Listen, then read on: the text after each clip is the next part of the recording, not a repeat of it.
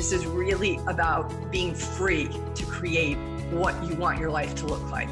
We each are our own hero. And how do we take the challenges that come our way and see those as the birth process of us becoming heroic? Can you meet that judgment that ultimately will surface with neutrality? This is the Wall Street Coach Podcast with Kim Ann Curtin. Hey, welcome back, everybody, to the Wall Street Coach podcast. Today is a pretty amazing episode. We have Zach Schellhaas. You're going to love this interview. He's the uh, director and producer of Traders for Cause, the amazing yearly conference. I just want to also remind you to please sign up for my free ebook, and that is at traderdiscipline.com. It's free, also known as no cost to you and the name of my book is called Discipline and Finding Your Edge. Uh, I really want to gift this to you. I'm grateful for you being part of my community. Also, please subscribe to our YouTube channel and please comment and give us feedback because we listen to everything you guys ask for. Aloha for now. Okay, so welcome back, everybody, to the Wall Street Coach podcast. I'm very excited today to have Zach Schellhaas with us, the director of Traders for Cause. Uh, I'm going to tell you a little bit about his formal bio, but he's going to tell us some secret things about himself as well in our podcast. I'm going to try to pull them out of you, Zach. Welcome. Right. I'm so happy you're here today. Thank it's you. great to be here. Thank you for having me. It's really awesome. So, Zach, some of you should know this. And if you don't, you have to look further into Traders for a Cause and what Zach is up to because he and his team create the most incredible experiences. I can't tell you how many traders have just waxed on to me about the impact Traders for Cause conference has, not only on their trading, but also just on their personal life and on their relationships to not feel so alone. Uh, but Zach was appointed the executive director of Traders for Cause, cause back in February 2019. Uh, prior to his role, actually, as executive director, he was vice president also in 2018. Uh, he's a member of the board of directors since 2014, chairman of the conference committee, a volunteer for the organization's charity committee, and he's also the host of Traders for Cause podcast uh, and the executive producer of all the Traders for Cause events. Uh, Zach previously was general manager for S Lab Trading back in 2012 to 2018. And prior to working for S Lab, he actually worked as director of operations for a medical diagnostic uh, testing facility. So he's got a really diverse uh, career uh, from interactive marketing to advertising to wholesale distribution. Uh, comes with a degree of marketing and social psychology from Lehigh University, where he served both as general manager of the campus radio station and director of the student activities committee. He lives in Pennsylvania with his wife and two daughters. And I am just thrilled to have you. So thank you for coming, Zach. What an introduction. I don't even know if I can live up to those expectations now. Yes, you can. Yes, you can. Absolutely. It's I great think, to be here. I think when you and I first met, we had a very deep down the rabbit hole conversation. And from that conversation on, I was like, oh, I have to have you on my podcast. So it's good yeah. stuff. It was good stuff. It's good stuff. We were introduced by Brian Lee, and um, Brian just raved about you. And then, you know, we got on the phone together. Did we come on phone or did we come on Zoom? I can't even remember. I think we spoke on Zoom for the first time, actually. We, yeah. We, okay. It's like, honestly, I just remember the conversation. I, it's like, I think when you're in a good conversation, you don't, you just don't even remember certain details. You're just like caught up in the energy of the other person. So absolutely. Tell me, tell me how uh, this position has changed you personally. Well, I think that we work in an industry when we talk about trading and finance where the barometer for success and one's own self-worth is is so based on profit and loss, right? So if you're a good trader, you make money. If you're a bad trader, you lose money. And, you know, I found, you know, something about that industry wasn't really ticking a box for me in with regard to my personal fulfillment. Traders for a Cause I started off as a volunteer working for the organization, and we started doing this event and raising money for good. And I immediately felt an overwhelming sense of fulfillment from, you know, putting together the events, from you know for raising money, for inspiring all these traders and everything. So the role just continued to evolve until we got to the point where I could do it full time. And so I feel like I'm a natural born producer. Like I enjoy producing and directing. I enjoy hosting. I enjoy the the social aspects of what I do for Traders for a Cause. The the the subject matter and you know being uh, talking to traders and, and finance in general just happens to be the industry that I found the niche. So I mean that's kind of how I got to where I am now, and I, I'm I couldn't be happier. It's a very very rewarding, and, and I'm very blessed to be where I'm at. Yeah, it's awesome. What do you feel if you were to describe Traders for a Cause to people who are not that deeply familiar with it? If they're you know living under a rock for some reason, what would you say is the most important thing people need to know about what Traders for a Cause is up to? So Traders for a Cause is unique in that there are many charitable organizations that are in the finance world, but Traders for a Cause specifically caters, and, and it was founded to cater to the individual trader who is typically not in a an environment with other traders. They're at home at their own in their own home office behind their own desk, socially isolated, so to speak. Um, and we serve two purposes. Number one, we want to get them out from behind that desk and get them socializing with other traders, developing a network, a support network, if you will, camaraderie. And part B is to raise money for charity and teach them the importance of altruism and the importance of philanthropy and giving back. Um, you and I both know that traders in general tend to have a little bit of a, a scarcity complex. Mm-hmm. So it's kind of difficult and it's a it's a, a mission of our organization to figure out how to make them more charitable, to want to give back more, and to hopefully educate them along the way so that if they are not financially rewarded yet, when they are, they will remember us and remember, you know, what we're what we're trying to instill. Yeah. And, you know, I just want to say uh, that that scarcity mindset, not only if they work at getting rid of it, will they find themselves being more comfortable with being philanthropic, but they will also find their trading improves because Absolutely. scarcity mindset is even impacting their trading unconsciously. Yeah. So interesting that that you know talking about that we have this uh, this Boston special episode of my podcast that's coming out, and we we brushed upon this. And Lance uh, Breitstein, who's on our board of directors, was was a part of this video. He brought up something that I found very interesting was that whenever he takes a big big loss trading, he does two things. He buys himself a really nice meal and he donates a bunch to charity. And it's basically just to remind him, like, look, it really stinks to take a loss, but I can afford to take a loss. And it kind of keeps him grounded. I thought That's that that was really, so really beautiful. cool. Yeah. I, ju- I just, Lance and I just connected actually. He's going to come on my podcast. I'm oh, happy. Oh, wonderful. And we did have a nice, you know, exchange just even by email. And I was like, wow, this guy's a deep, a deep soul. It was actually Bryce Foods who. Oh, nice. About Lance. Yeah. Absolutely. Him, uh, recently. So that mindset it sounds to me like that's he I don't know him yet deeply, but that sounds like somebody who's done work on themselves.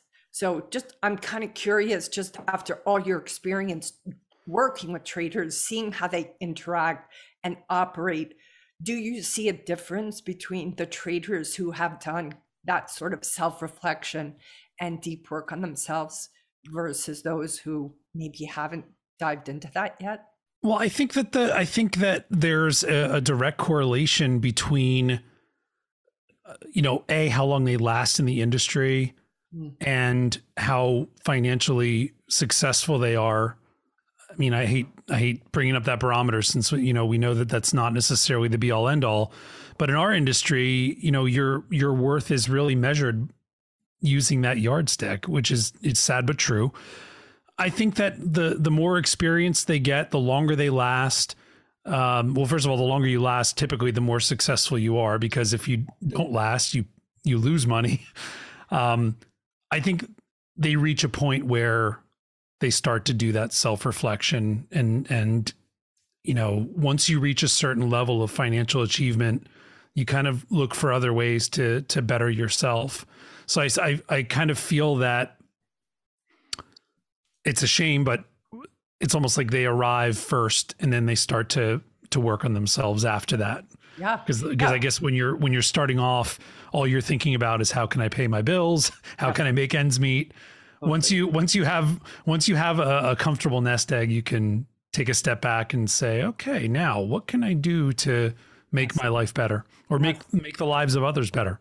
Yep, absolutely. Tell us more about the special because you talk, we talked right before we started recording, and it sounds remarkable. So share share that. Yeah, so we call it a we call it a special episode of the podcast, and and basically uh, we walked around the city of Boston. We did the Freedom Trail, and it was uh, myself and Nate Michaud and Lance Breitstein and Greg Shabika, and I talked to the guys about you know various aspects of of a, a career in this business. And we uh, went to some historical sites. We went to the the site of the Boston Massacre and Paul Revere's house, and the USS Constitution and Old North Church. You know all of the all of the touristy Boston locations, and we just we just recorded along the way. We had a crew follow us, and I'm just really pleased with how it came out. And I'm hoping that we can carry this forward and do these in other locations with other traders and kind of see different parts of the country. That would be the idea. We, we want to we want to spread the love about what Traders for a Cause does by the same you know uh, at the same time producing content that people actually want to watch and are entertained by. So Yep, yep, for sure. One of the things that I've heard, you know, in the past two years from the conferences with the traders I talked to, after they come back from that conference, man, they are on a natural high for months after really? attending. it means so much for me to hear that. You know, uh, doing this when you're when you're in the trenches and everything, it's almost like at the end of the weekend, uh, like this big sigh of relief that that everything is over. Uh, and and only thing I have to go on is all the great feedback to know that we did it right and that we're we're doing the right thing and and continuously improving what we do. So that that's awesome to hear that.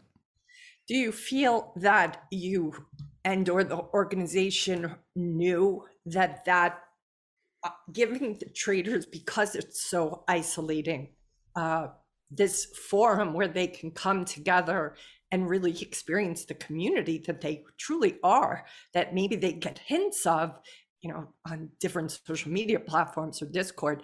But there's something about being in person. There's something about that immersion into a community of like-minded people. Do you think you guys realized how dramatic of an impact that would have on traders when it started I don't know that we knew at first because I, I feel like the first few years of our event were we were kind of heading down like a very educational route.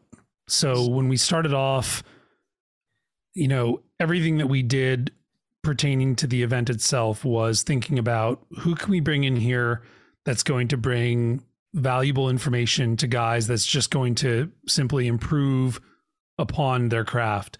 Yeah. And what I've found over the years, because we, we used to fish for like big names, like we used to fish Yeah. for guys that are really, really well known in the industry, guys from TV and everything, thinking that this is how we grow the event organically. But what we found is that the event has taken on more of the social aspect first mm-hmm. and the educational aspects aspect second. So I think the primary driver now for the event is that brushing elbows, exchanging war stories, the camaraderie, and the the classroom stuff is secondary. Not to take anything away from it. I mean, it's certainly Right. still valuable.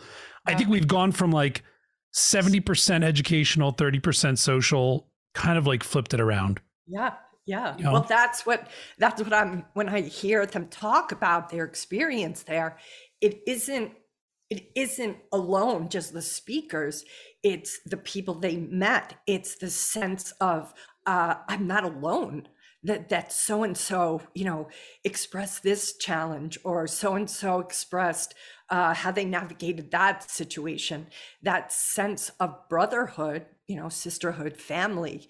Uh, that is what is what I'm hearing them talk about. It's not like, yeah, they love the speakers and they love the content, but it's more like after the content, then what? And that those conversations that really charge them up and literally like I feel like it's an oxygen tank for them. That's what it sounds like. Absolutely. And and I think it like there's no substitute for human to human interaction, right? I mean, these guys are all in these chat rooms. They're all on Twitter and as you said Discord.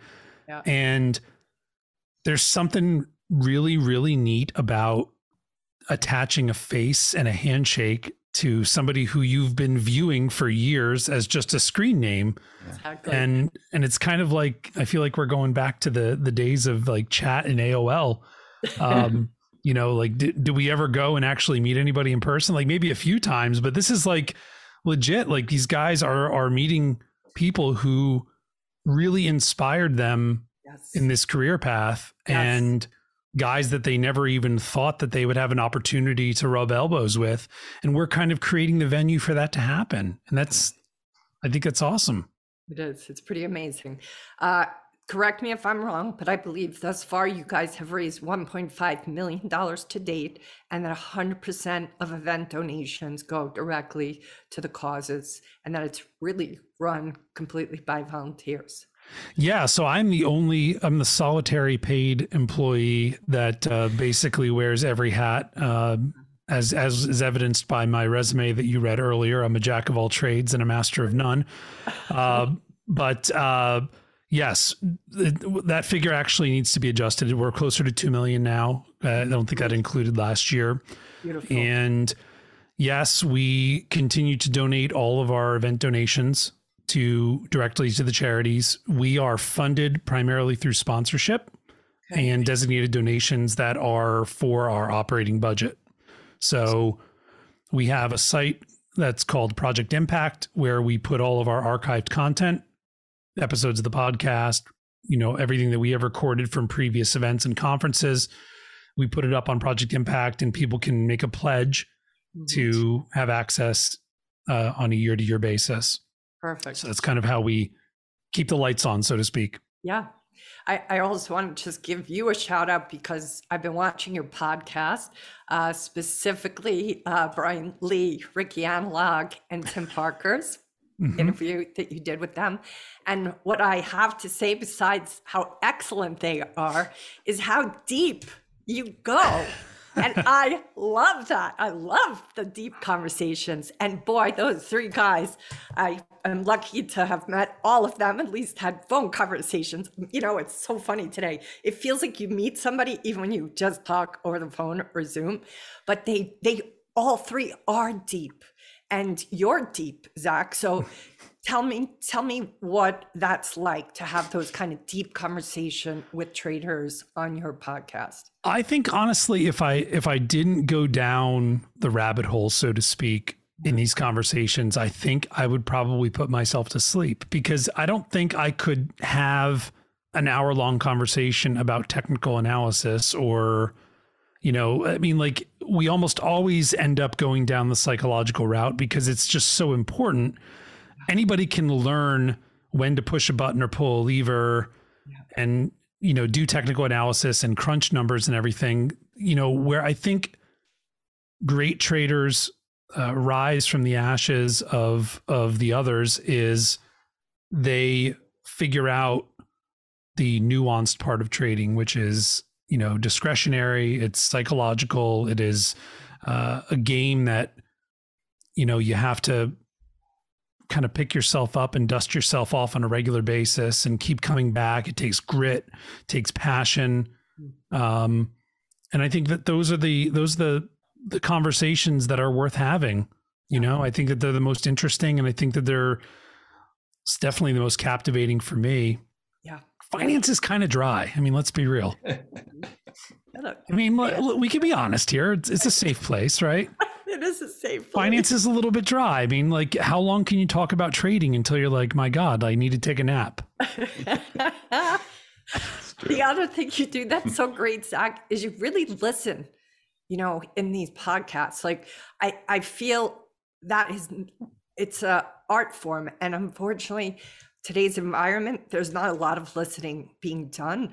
Uh, but part of what I really enjoy about your podcast is that you do listen to your guest and allow the conversation to pivot unexpectedly because that guest says something unexpected or not what you thought was coming and then you allow it to naturally organically go down that you know road. Uh, so what do you attribute your ability to listen to?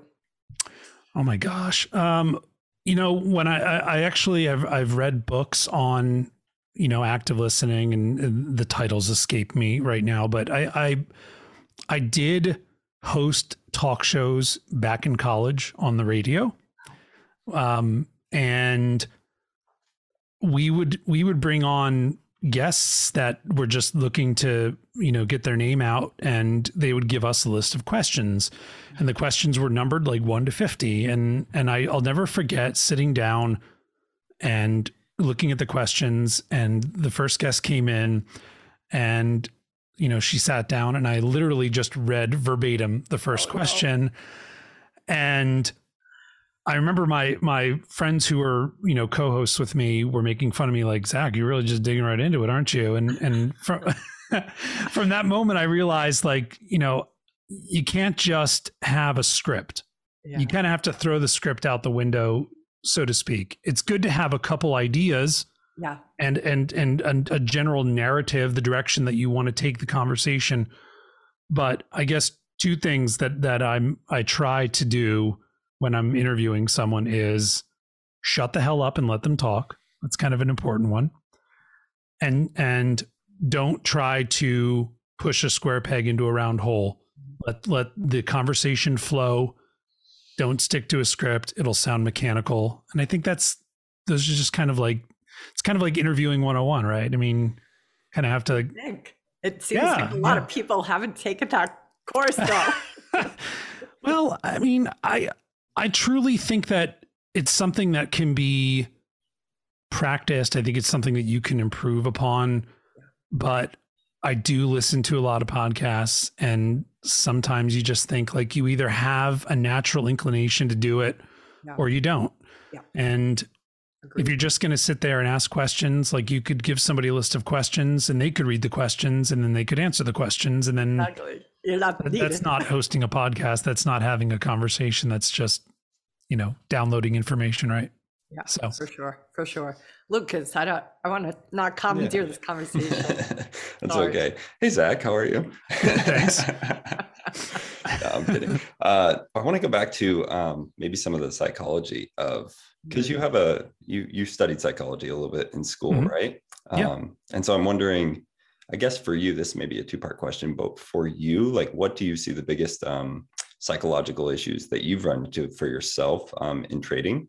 Uh, and okay. then maybe what you've seen or heard from other, you know, successful traders. I spent uh, a good number of years when I worked with the fund, basically baptism by fire into this industry. I did a lot of risk management, and uh, I feel that from a psychological perspective, separating oneself from the money is really, really important to be a good trader. Because what's really odd and, and kind of a, a catch 22 is that guys typically get into trading because they want financial independence. But what they don't understand about succeeding at the craft is that you almost have to separate the money that's involved entirely mm-hmm. because placing the right trade does not always equate with making the most money. Does that make sense? Yeah. You you can you can get lucky or you can be right and make nothing. Um so I think the the quicker you can wrap your head around your relationship with money as it pertains to a career in trading the better. Mm-hmm. That makes sense? Yeah. Um, what was part B of your question? I apologize. no, it's just a, a well, one I'd like to say, I mean, Kim and I talk about this a lot around just you have to really identify what your relationship with money is and not wrap it up the way that we do with society. So I think that's that's huge to to point out. Um, but I guess uh, part B of my question is around uh, what you've seen for other traders, uh, successful traders that you've, if there's any overarching themes that you've noticed. I see a lot of development. So what I what I what I tend to see is the guys that discover an ability to trade and make their first significant amount of money tend to spend a lot of it and show off a little bit. And I think this applies to like making money really in any industry. Yeah. Um, what's fascinating is that a lot of the wealthiest guys that I know drive the least fancy cars. They have the best work ethic. They they are they are tirelessly trying to perfect what they do.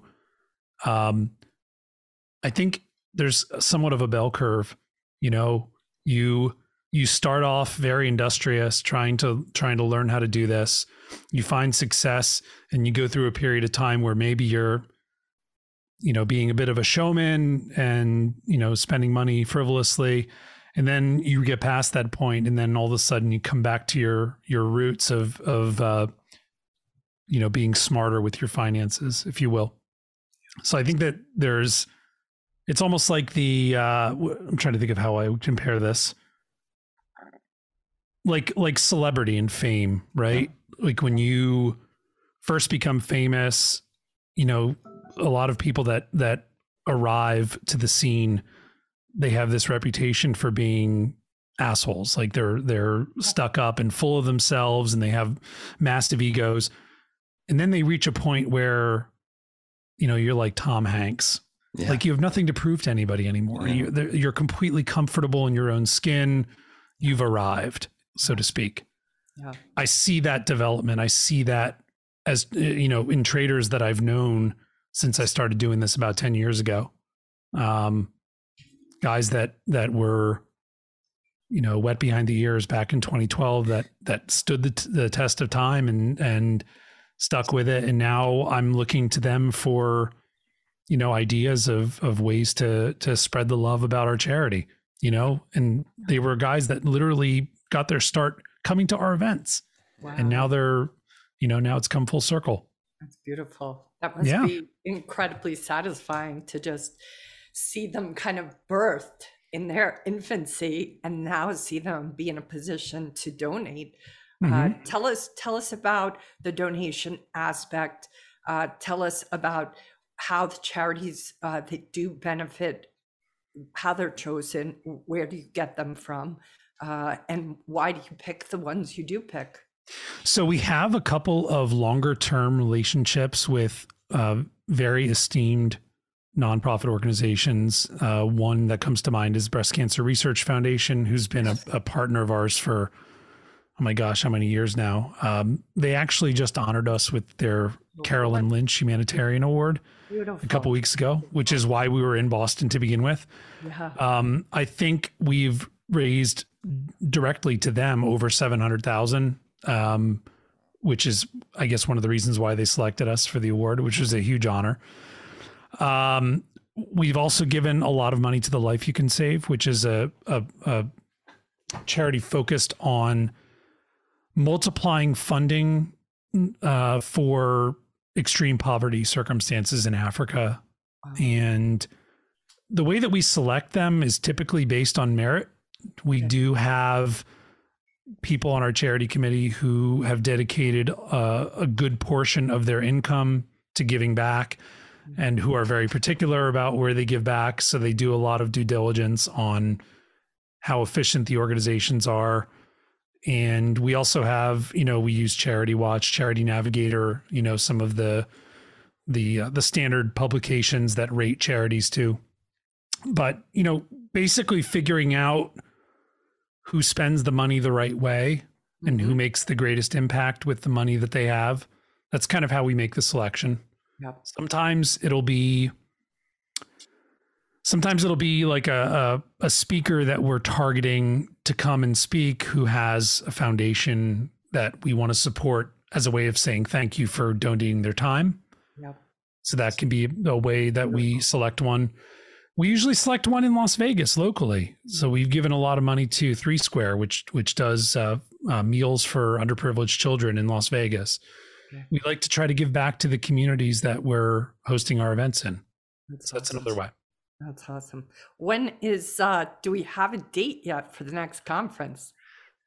I can't say yet, but I Okay. can say that if you follow us on Twitter and Facebook and Perfect. subscribe to our mailing list, the announcement will be coming soon, at the very least to save the date. Okay. And when you have uh what's the largest attendees you've had for the conference? So last fall, 2021, I believe, was our biggest yet. And we had 225 in that neighborhood. Wow, that's amazing. So it's it so here's here's another interesting topic. We always talk about growth. Yeah. What is the trajectory that Traders for a Cause is on? So as we mentioned before about how this event is so unique in that it creates these, you know, uh, instances of camaraderie among traders. How big is too big? I mean, like if we we could probably drop the price, spend less money on our attendees, and we could have a thousand attendees. But I just don't know Yes. whether that's the path that we want to take. I think it might lose some of its luster. So that's a that's a, an important conversation to be had I- that we have it- annually. it, it, it's it's a powerful conversation because there is something about and I mean 250 people is not that intimate, but it's intimate enough where it could I could completely see it becoming overwhelming if a thousand or more are there. Absolutely. I mean, if you if you take uh, some of our, you know, higher profile guys like we the John and Pete Najarian from CNBC, they they regularly come to our event, and guys are so thrilled. Like, hey, I'm hanging out with the guy that's on TV and everything. If we had a thousand people there, I don't know that the event would be enjoyable for them anymore. And right now, it's kind of just like you're hanging out, having a beer with them, and and it's totally relaxed and you know there's not a lot of pressure. They don't feel like they're being hounded or bothered. Exactly. i feel like if we took away some of the intimacy that might take away a little of the of the charm. Yep, I can I can appreciate that. What what is the advice you'd give to traders now, having been around the markets for as long as you have, uh, this very volatile, interesting time, uh, Mhm. and for for the listeners, it's May twelfth, twenty twenty two.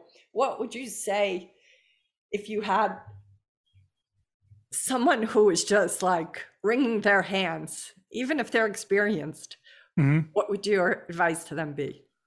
wow that's a really good question um, i would probably defer to to what a lot of the best traders that i know would say and that is basically that not trading is as much a part of trading as trading is. So sitting on your hands although oftentimes the one of the most challenging things to do is often the best decision to be made. So i think that there's a a, a common perception that when you get into this business you're paying yourself to trade but i think that you're just as equally paying yourself not to Mm-hmm. so i think that's kind of a, a simple in a nutshell Mm-hmm. good advice Beautiful, beautiful advice. uh, I'm really happy that is what you said. um, just because it's it's infrequently spoken to. right It's infrequently spoken to. It seems to be maybe just socially more acceptable to always focus on the grind, so Mhm. to speak Mhm. and they i just don't hear it talked about enough that the- the grind can't work if it's never stopped like Right. No, it's true. It's true. And and and you feel psychologically you feel unproductive if you're not pressing buttons and pulling levers. And a lot of times that's the right decision to make. Not only for your well-being, but for your pocketbook. yeah yeah for sure for sure so you spoke to one of the things that you noticed uh on occasion with successful traders is perhaps that the bravado in the initial stages, uh, with perhaps not being fiscally that responsible with how they're showing off. Sure. Um, what are the other things that you perhaps notice about successful traders that they might not yet see about themselves? Maybe they underestimate the importance of a quality they bring that they don't even really recognize because they're just, they just kind of don't notice it like a fish doesn't notice the water it's swimming in. I think early on, guys and gals, they want to have a magic formula for success Mm. in this business. They want to know, they want it to be formulaic. Like they want it to be this is how, this is what you need to do X, Y, and Z in order to be successful. And I think that one thing that's shared among the people that really stand the test of time is that you have to pave your own highway. Mm. Like you have to figure this out. Something has to click internally where you're not following someone else's playbook, but writing your own. Mm. And I think that that's something that guys early on, they are obsessed with, with emulating people that they look up to or following people they look up to into trades. And a lot of them don't succeed because you can't do that. You know, it doesn't work. Um, you have to create your own pathway. You have to figure out what works for you and march to the beat of that drum, not someone else's. Yeah, yeah. Uh, when we first spoke, you talked to me. I remember you describing what it's like for you at that conference while it's happening. As soon as you you said you land and you go into a flow state, Right. and even though you're not really sleeping, and even though it's like go go go, uh, you're just in bliss the whole Mhm. time. Talk a little bit more about that flow state for yourself. Yeah, I mean, I just I I feel like as is evidenced by the the profile that I did for you that, you know, I thrive in an area where I can be moving and shaking and getting things done and tick tick tick off the list. That that's my happy place. And so getting into that role and landing in Vegas where I know that there's a million things to do it's just kind of like a naturally happy place for me to be in where I have a lot of things to accomplish and in a finite amount of time to accomplish them. It's like the type of the type of pressure and the type of stress that I thrive on, you know. Yes. Um it's it's within my control and I I I, I feel that the type of stress that I don't handle well is are things that I can't control, but if I can address a problem and I can fix it, if I can find a solution, which is basically events 101, yeah. I think that's that's that's a happy place for me. So I think that's why it kind of works out as a producer and director. Yeah. Um, just, you, you know, when you shared that with me, I remember thinking, wow, how incredible this conference must be. Because when there's, I have not attended yet, so I'm excited to. Yeah, you better better hold hold back on that opinion until you've been there. But no, I don't have any doubt it will be all that I've heard and more. Because in my experience, when someone who is leading or facilitating an experience, who is in that flow state, who is in their bliss as they craft it, those experiences transcend every other kind of experience because call this, you know, uh, what's the word, corny or not, because they're coming from love.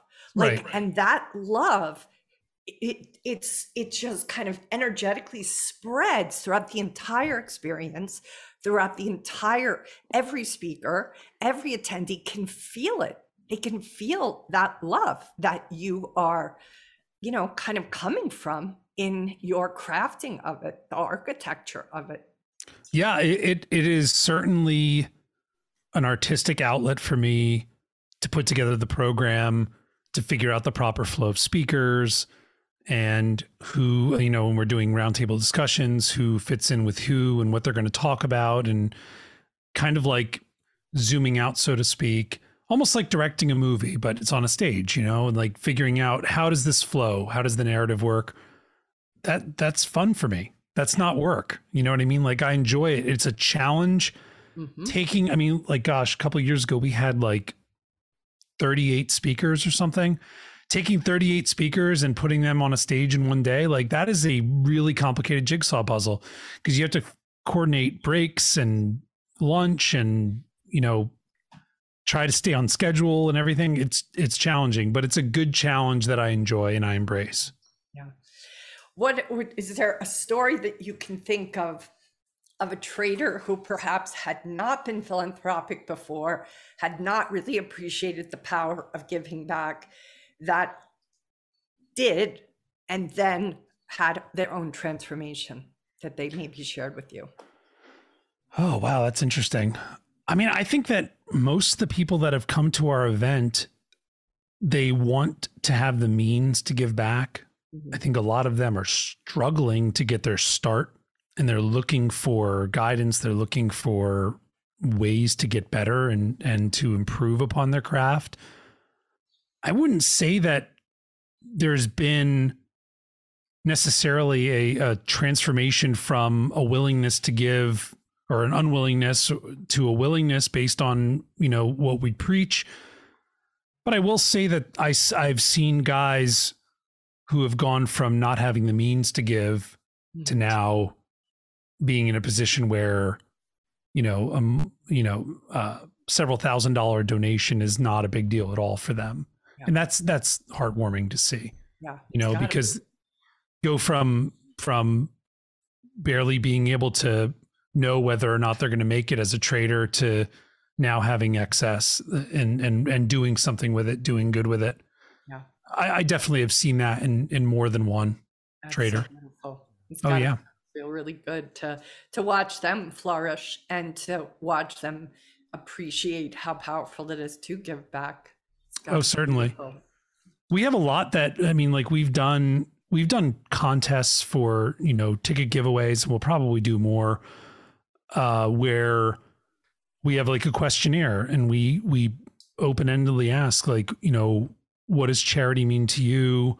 Mm-hmm. What would this ticket mean to you? All that kind of stuff. And and you'd be amazed. I think that there's a lot of people who have a really good heart that really want to give back. They want to make a difference and they just want to have the means to be able to do it. And it kind of restores my faith in humanity a bit you know to read yeah, that. I, um, either that or they're just really really manipulative and trying to get a free ticket. I mean that no, I mean, no. Perhaps, perhaps, i like to see the best in people you know glass half full guy right here. Yep. And, you know, there's what is that great quote about, you know, we, we need to always uh, treat people or see people as they could be, not even as they are. And then yeah. sometimes they live into that. So, for sure. That, that's what I really feel sort of Traders for Cause is. It's you're saying to traders, like, we see you as being that philanthropist. And even if you don't maybe see it yourself yet, we see it in you. Absolutely. That's Absolutely. I like to I like to say, you know, I don't want you to be willing to write the check. I want you to want to write the check. Mm. There's a difference between the two. Definitely. You know? Huge difference. Huge difference. Yeah. Uh, one of the books that really influenced me early, just in my own, you know, having to rewrite my relationship to money was a book called uh, by Lynn Twist uh, the title just flew out of my head. Lynn Twist's book.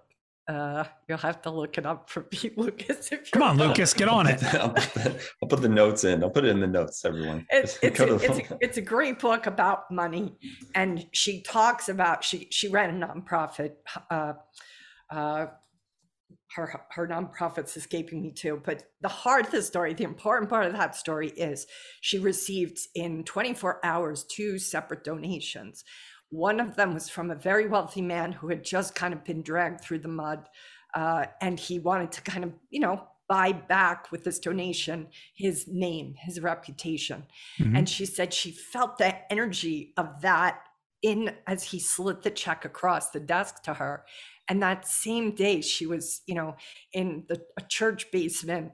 It was a fancy office where that guy worked, and then church basement with a woman who was a housekeeper who donated, you know, fifty dollars in all one dollar bills. Like, and she said she felt the energy of that woman's $50 so caring about the cause versus his you know very expensive high donation. And she was she was like wow the energies of these two donations are so different. Mm-hmm. she actually returned that man's check. Wow. And she said when you want to give to us because you believe in what we're up to we'll be happy to accept your donation. Right. And the amazing part of that story, because she felt like that money isn't going to go at the level that that woman's will, because there's so much love in that donation and generosity, because that was a lot of money for her.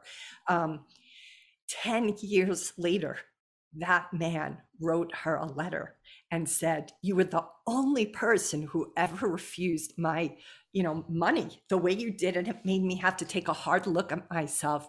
And now here is my check for so much more. And it's not from my nonprofit, it's from my personal account because amazing. Like it made him do the work on himself. And it just, yeah, it blew me away. It blew me away about how it's not so much the amount, but the intention behind the amount. Absolutely. I, I couldn't agree more that's a, that's a uh, it's a an ongoing project for us to figure out ways to you know deeply connect with the donors and get them really engaged in what it is that we're trying to accomplish. Yeah. And I think that the implications are huge because you know by by helping us spread our mission, by helping us to teach this uh, you know the importance of philanthropy to these guys, yeah. you're not just you know giving a man a fish, you're teaching a man to fish, so to speak. And who knows how successful some of these guys might become.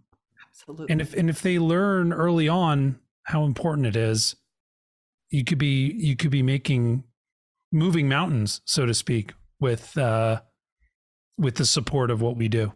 Absolutely. Absolutely. I feel you guys are ultimately teaching them a huge piece of the life puzzle of what a truly satisfying, uh, you know, filled with equanimity kind of experience of living and working and treating includes because I don't know that that gets spoken about nearly enough. And yet it really can change your whole uh, inner world when you feel it's a human need. You know, you and I have talked about the needs too that I you know, I'm always fascinated about that are behind the scene of what is operating behind a trader's trades, never mind choices that they make.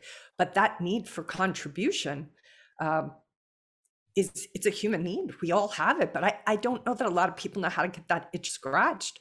And I, I feel Traders for Cause is one of the ways, and you guys are definitely helping them to understand that that's a need that when you get it met, whew, it is it is a natural high. It is. Oh my gosh, yes. Absolutely. Yeah, I feel like we're uh, we're we're trying. We're trying to we're trying to do good work. I think you're I think you're not trying. I think you're succeeding. well, thank you. I appreciate oh, that. You're welcome. Thank you so much for coming on this podcast. It's just always a deep conversation with you, Zach, every time. And I'm very grateful for what you're doing for Traders for a Cause and for all the organizations and nonprofits you're raising that money for, and for creating such an incredible forum that allows traders to really come together, connect deeply, and be transformed. I mean, that's what's happening at that conference every year. So, and all the content you put out. So, thank you. Oh, thank you for having me on. I really appreciate it. I look forward to meeting you in the fall. Dates to be determined, but they will they'll be out soon, I promise. Okay, good. And uh, awesome. I look forward to hearing from you then. Good. Look, it'll be great. All right. Thank you, Zach. Fabulous. We'll see you soon. Right. Take care. Okay. Aloha. This is the Wall Street Coach Podcast with Kim Ann Curtin.